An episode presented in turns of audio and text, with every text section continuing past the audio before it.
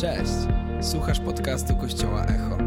Więcej informacji o tym, kim jesteśmy, znajdziesz na stronie echokościół.pl. Mamy nadzieję, że zostaniesz zainspirowany.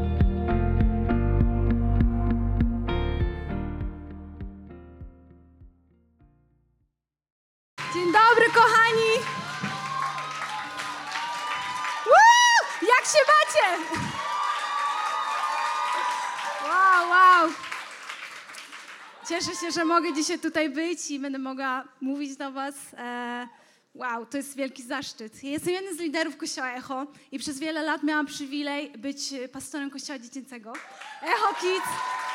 E, I wiecie co, wiele kazań powiedziałam do dzieci, więc stwierdziłam, że muszę wam y, opowiedzieć jedną historię.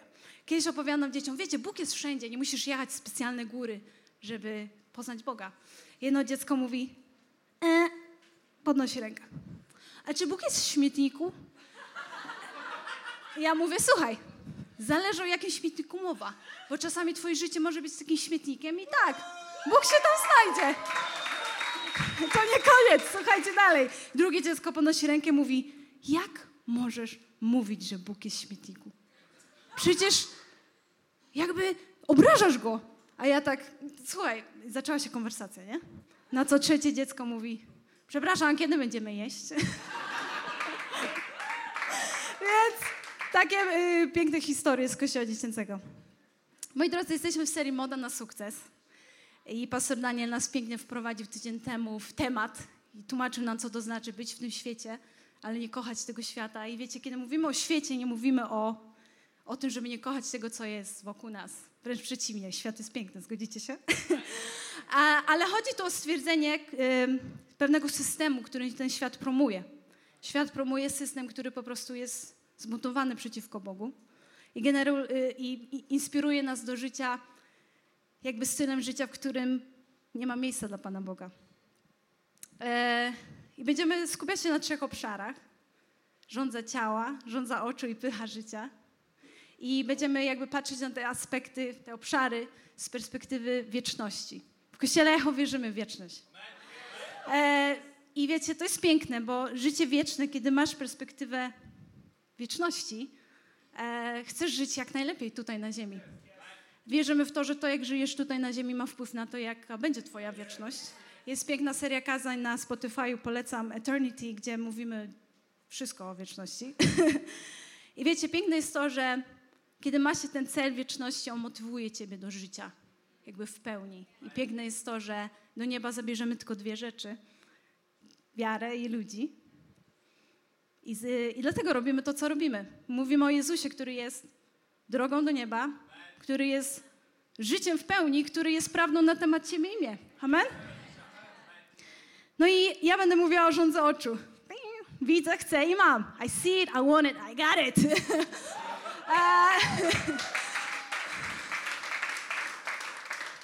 Wiecie, ciekawe jest to, że świat promuje styl życia, który nie ma zasad. A ogólnie jak się zastanowimy, zasady są naprawdę spoko.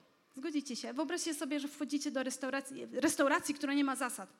Albo oczywiście musiałam sobie to wyobrazić aquapark bez regulaminu. Wyobraźcie sobie żółte wody w waszych jacuzzi. Straszne. Wyobraźcie sobie relacje bez zasad. Wyobraźcie sobie, to lubię najbardziej, to powiedział mi mój kochany teściu. A mówi, wyobraź sobie jazdę samochodem bez hamulców. Na początku jedziesz szybko, jest fajnie, wow! Ale później, jak się chcesz zatrzymać, yy, no jest słabo. Więc ogólnie zasady są dobre i ciekawe, ciekawe jest to, że większość rzeczy, które widzimy przed oczami, czy włączamy telewizor, wszystko jest tu i teraz, na chwilę, bez trzymanki, lecimy bez trzymanki. Wiecie o co chodzi. I to jest bardzo ciekawe. A Biblia mówi totalnie co innego i dzisiaj będę z wami mówić o tym, że są rzeczy, które możemy widzieć, widzimy naszymi pięknymi oczami fizycznymi i są oczy duchowe którymi też możemy zobaczyć piękne rzeczy. Czy inspirują Was ludzie? Jest na tej sali mnóstwo ludzi, którzy mnie inspirują. Moi przyjaciele, mo, moja, moje siostry mnie bardzo inspirują, moja rodzina, moi pastorzy mnie inspirują. Ale inspirują mnie też ludzie poza moim zasięgiem.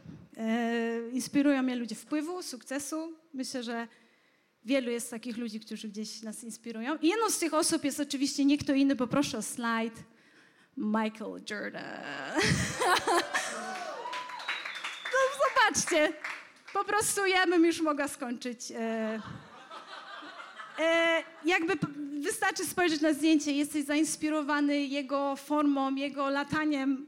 Jakby to jest niesamowite, jego technika e, jest po prostu mistrzowska i nie będę o nim dużo mówić, ale wykorzystam dzisiaj jego przykład. Ja mało wiem o koszu, ale wiem, kim jest Michael Jordan. E, od dziecka e, w ogóle cała moja rodzina była zafascynowana Michaelem Jordanem, więc rodzice, wiecie, pokazywali, a Kosmiczny Mecz był zdecydowanie moim ulubionym e, filmem. Michael Jordan jest sześciokrotnym mistrzem NBA i to jest najlepszy koszykarz XX wieku. Um, I wiecie, zanim był sławny, zanim znamy go jako Michael Jordan, jest pewna bardzo fajna historia, którą on opowiada sam. I on powiedział fajną rzecz. Wiecie, zanim byłem sławny, zanim byłem najlepszy, musiałam udowodnić swoją ciężką pracą, że, że jestem najlepszy. I, I piękne było to, że on miał cel, miał wizję i miał pewną strategię. I chciałam wam opowiedzieć taką fajną historię, która wydarzyła się, jak on trafił już do zespołu Chicago Bulls, y, do Byków i, i właśnie był nieznany jeszcze. Miał 1,98 m, co jest jakby wysoki człowiek, ale mówili, a on jest za niski, zobaczymy jak sobie poradzi. Więc miał w sobie niesamowity, jakby taki, ach, muszę pokazać, że jestem najlepszy. I pojechali na mecz yy, i byli wszyscy w hotelu, nocowali tam. Więc wiecie, jak to jest, wieczorem chcesz po prostu z kolegami wiem, zagrać w karty, coś porobić. Chociaż nie wiem, jak to jest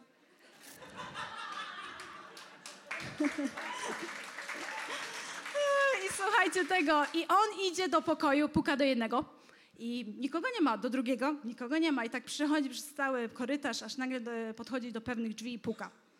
I nagle tylko ci. kto tam? On mówi, to ja, MG. Tak na niego wtedy mówili. Mm, a, dobra, to ten nowy, dobra, wpuśćcie go. I on opisuje ten moment tak. Kiedy otworzyłem drzwi, kiedy otworzyli mu drzwi, zobaczyłem melanż, jakiego moje oczy jeszcze nie widziały. I piękna, i dlaczego opowiadam wam tą historię? Bo w tym momencie on się na to patrzy i podejmuje decyzję. On mówi, wiesz co stary, ja spadam. I od tamtego y, momentu on fajnie powiedział, że on wiedział, że jak przyjdzie policja, to wszyscy będą y, winni. A on nawet gdyby nic sam nie robił, on będzie winny, więc on stamtąd spada, bo on ma cel, on ma wizję, on ma strategię. Amen? I y, Piękne było to, że wystarczyło dwa tygodnie ciężkiej jego pracy, aby udowodnić swoim y, współzawodnikom, że jest on najlepszym zawodnikiem, jakiego kiedykolwiek w historii jego zespół miał. I w przeciągu dwóch tygodni stał się najlepszym, stał się liderem zespołu. I wiecie, bardzo mnie to inspiruje, y, bo jest to człowiek, który miał cel być, zdobyć mistrzostwa, miał wizję na siebie, że chce być najlepszy w historii. Ale jego strategia to była jedna wielka, ciężka praca. Każdego dnia, to jest piękne, że jego przyjaciele, jego współzawodnicy i e, jego trenerzy mówią o nim, że on był pierwszy na boisku i był ostatni. I wiecie, inspiruje mnie to, bo ja wierzę, ja wierzę w rzeczy wieczne. I się zastanawiam, jak widzę kogoś, kto wkłada tyle pracy w sport i to jest piękne i to będzie zawsze z nim i zmienił, myślę, że ten sport w jakimś stopniu i wypełnił stadiony nieraz. Ale ja, sobie, ja jakby biorę ten przykład i zadaję sobie pytanie, o ile bardziej ja muszę wkładać pracę w rzeczy wieczne w swoim życiu. Zobaczcie, o ile bardziej cel musi być klarowny dla rzeczy wiecznych, a wizja na siebie samego jasna i bardzo klarowna. Naszym celem jest życie wieczne, zgodzicie się? Nasza wizja to nic innego jak objawienie tego, kim Ty jesteś w Jezusie Chrystusie. To, że Jezus przyszedł i powiedział, że zamieszka w Tobie mój duch święty. I zobaczcie, jak istotna jest y, strategia każdego dnia, abyś Ty i ja decydował się na przemienianie swojego umysłu, aby Twoja wiara wzrastała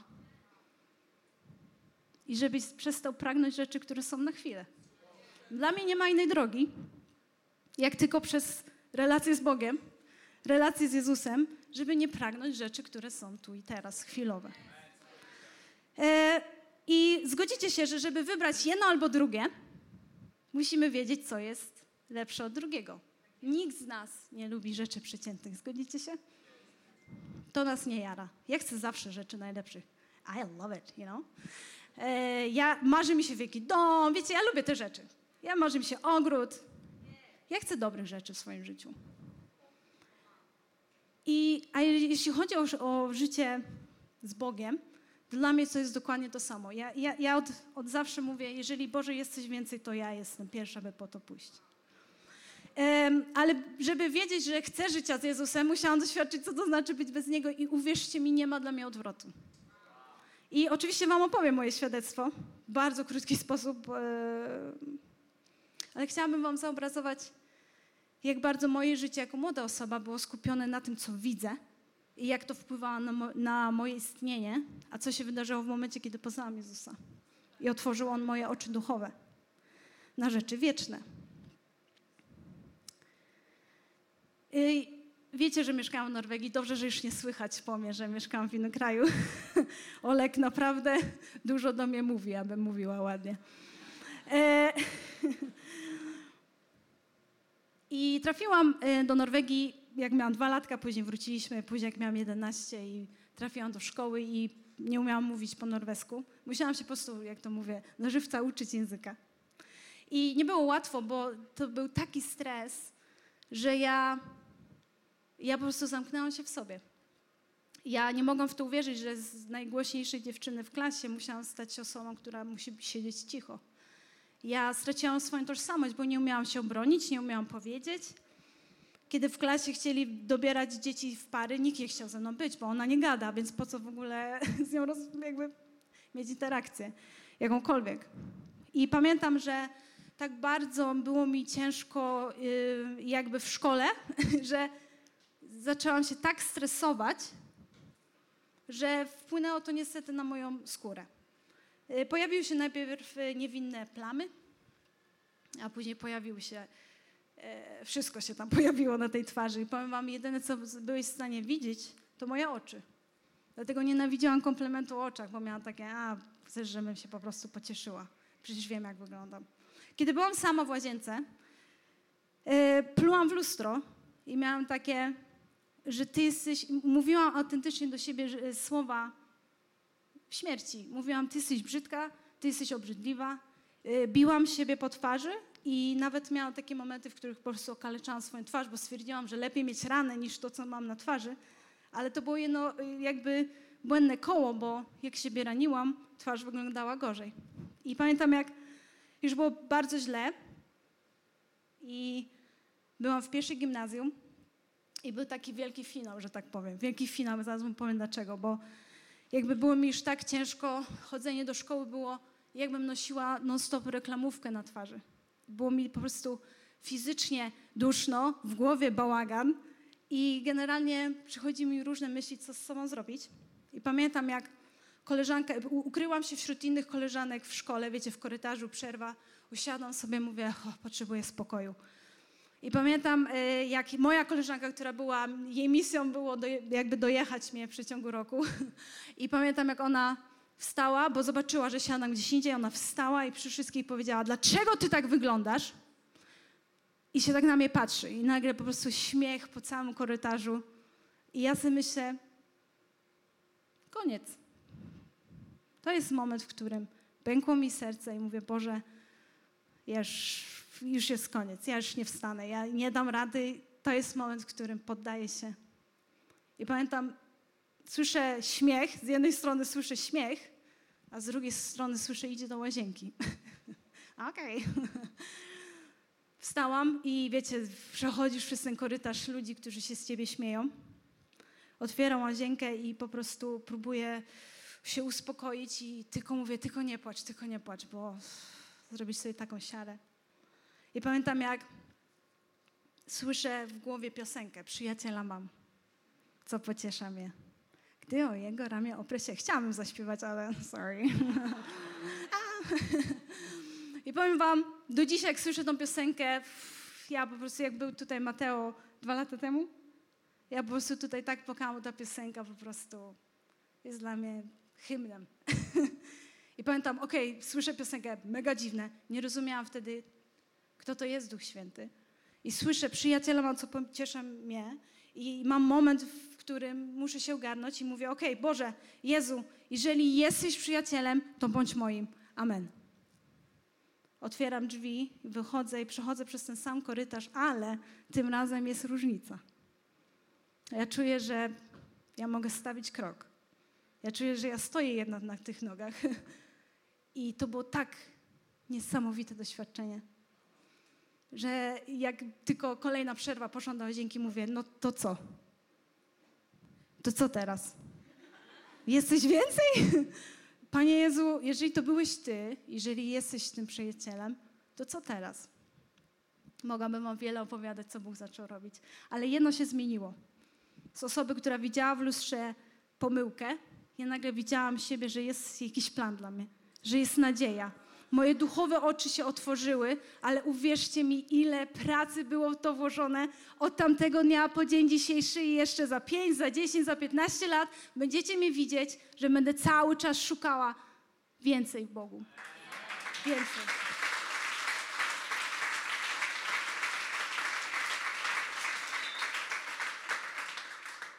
Okoliczności się nie zmieniły. Wręcz przeciwnie, dopiero się zaczęło. Ale piękne było to, że moja, moje oczy były zwrócone w niebo, w Jezusa. I ja skumałam, o jacie, jest, ja dostaję siłę, ja dostaję nadziei, ja dostaję pomoc, ja zaczynam kochać wszystkich, którzy mi dokuczają, co jest grane. I pamiętam, był pewien moment, w którym ja zapomniałam, że ja mam chorobę na skórze. Jedyny moment, w którym przypominałam sobie, że jest źle, to w momencie, w którym dzieciaki się jeszcze śmiały. I ja dosłownie to było takie coś. Ha? O, śmieją się. A niech się śmieją, bo ja znalazłam coś lepszego. I po prostu powiem wam, ach, ten Jezus. A jako jestem mu tak wdzięczna. Dlatego mówię dzisiaj o nim.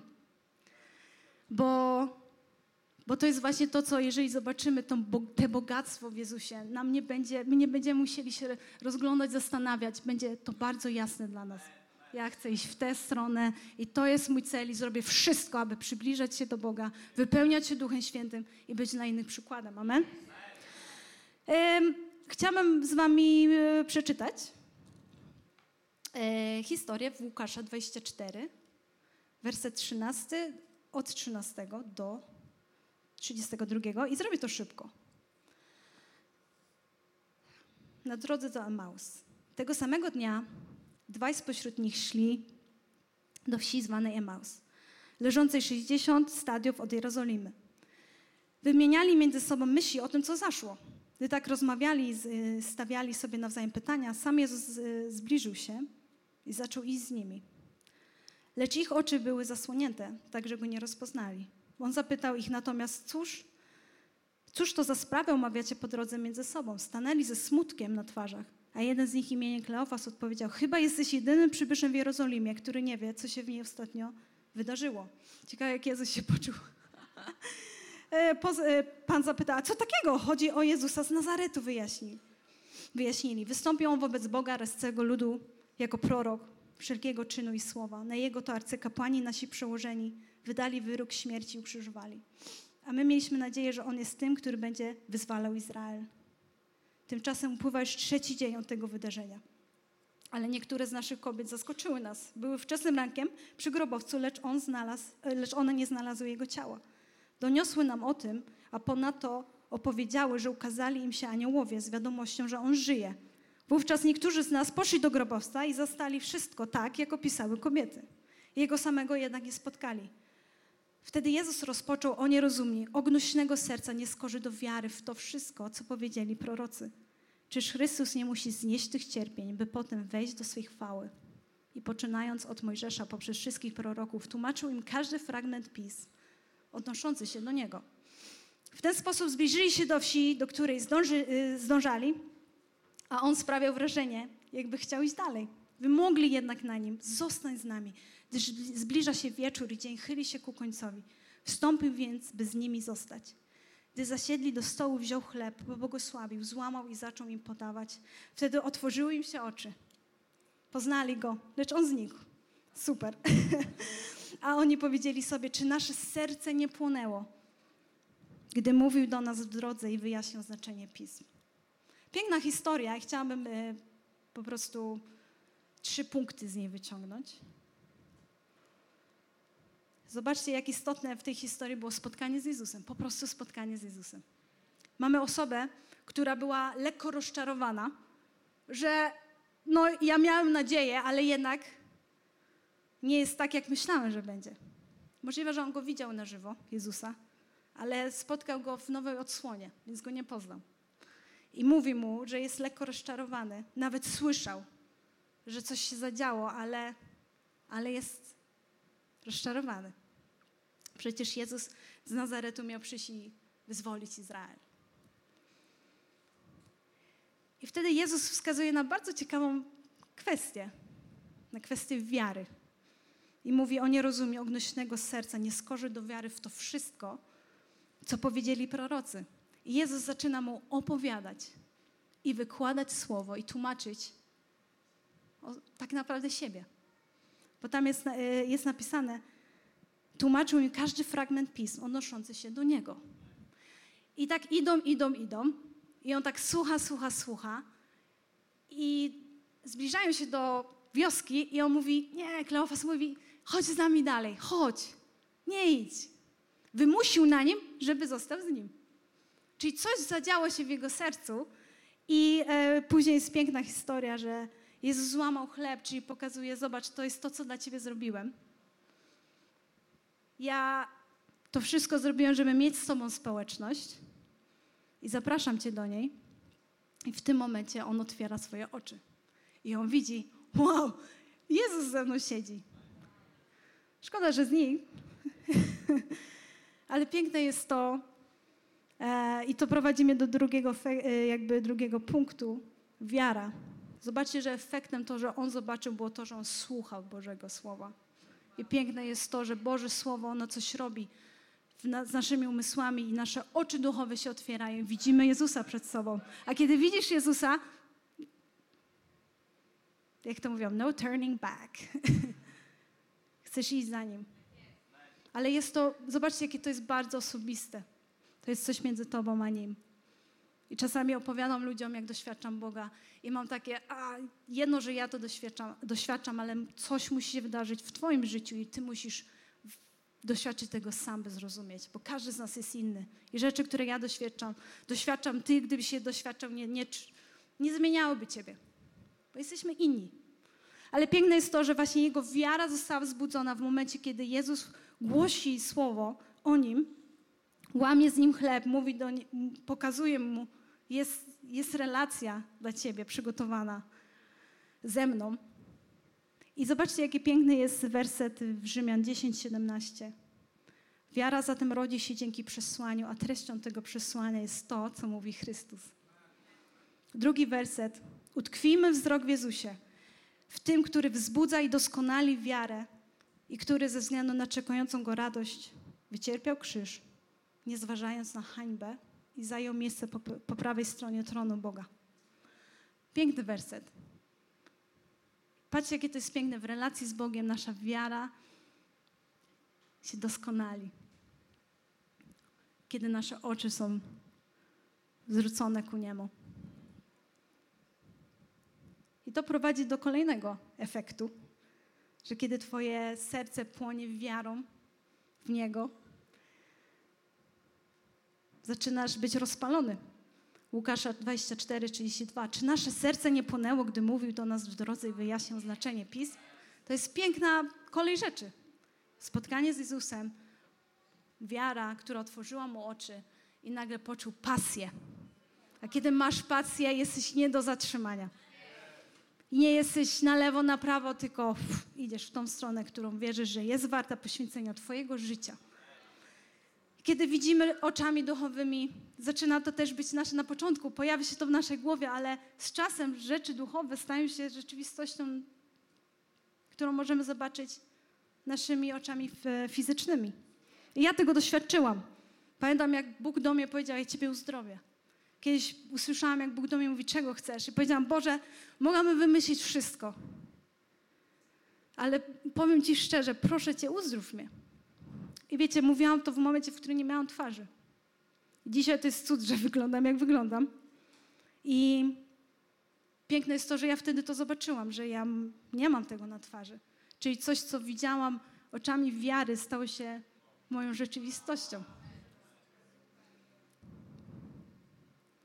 Wiecie, wiele można by było powiedzieć o rządze oczu, ale, ale ja wybrałam mówić Wam dzisiaj o Jezusie, bo kiedy patrzysz na Niego, układa się. Zaczynasz rozumieć. Zaczynasz rozumieć, dlaczego jest Kościół. Piękne jest to, że kiedy nawróciłam się, zdecydowałam iść za Jezusem, pragnęłam porzucić swoje życie i mieć życie, do którego On mnie powołuje. I pamiętam, że mogłam zobaczyć też, jak wiara w Boga wpływa na moje życie, że ja nagle zaczęłam chcieć o siebie dbać, lepiej jeść i zdecydowałam, i poczułam siłę, żeby w ogóle zacząć wchodzić w jakąkolwiek kurację tej skóry. Wiecie, co chodzi. Ale cały czas, to trwało 8 lat, ja cały czas musiałam przypominać sobie, ok, nawet jeśli to by trwało dłużej, to pamiętaj, że jest większy cel niż tylko Twoje ciało. Ale jest też Twój duch. I mi jest o wiele lepiej w takim życiu. Naprawdę jest mi o wiele lepiej. I chciałabym Was zachęcić jeszcze dwoma wersetami. Uważajcie, bracia, aby w kimś z Was nie było czasem złego, niewierzącego serca, które odstąpiłoby od żywego Boga. Biblia zachęca nas cały czas do wiary. Dlatego zachęcajcie się nawzajem każdego dnia, dopóki trwa to, co się nazywa dzisiaj, aby przez wzwodniczość grzechu żaden z Was nie uległ znieczuleniu. Drugi werset. Efezjan 4, 20, 24. Wy jednak nie tak nauczyliście się Chrystusa, bo przecież to Jego usłyszeliście i w Nim was pouczono, jako że prawda jest w Jezusie.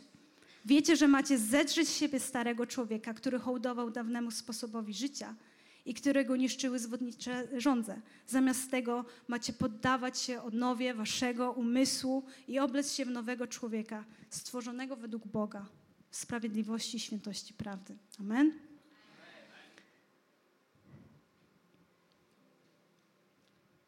Mamy cel wieczny, mamy wizję na siebie, być jak On.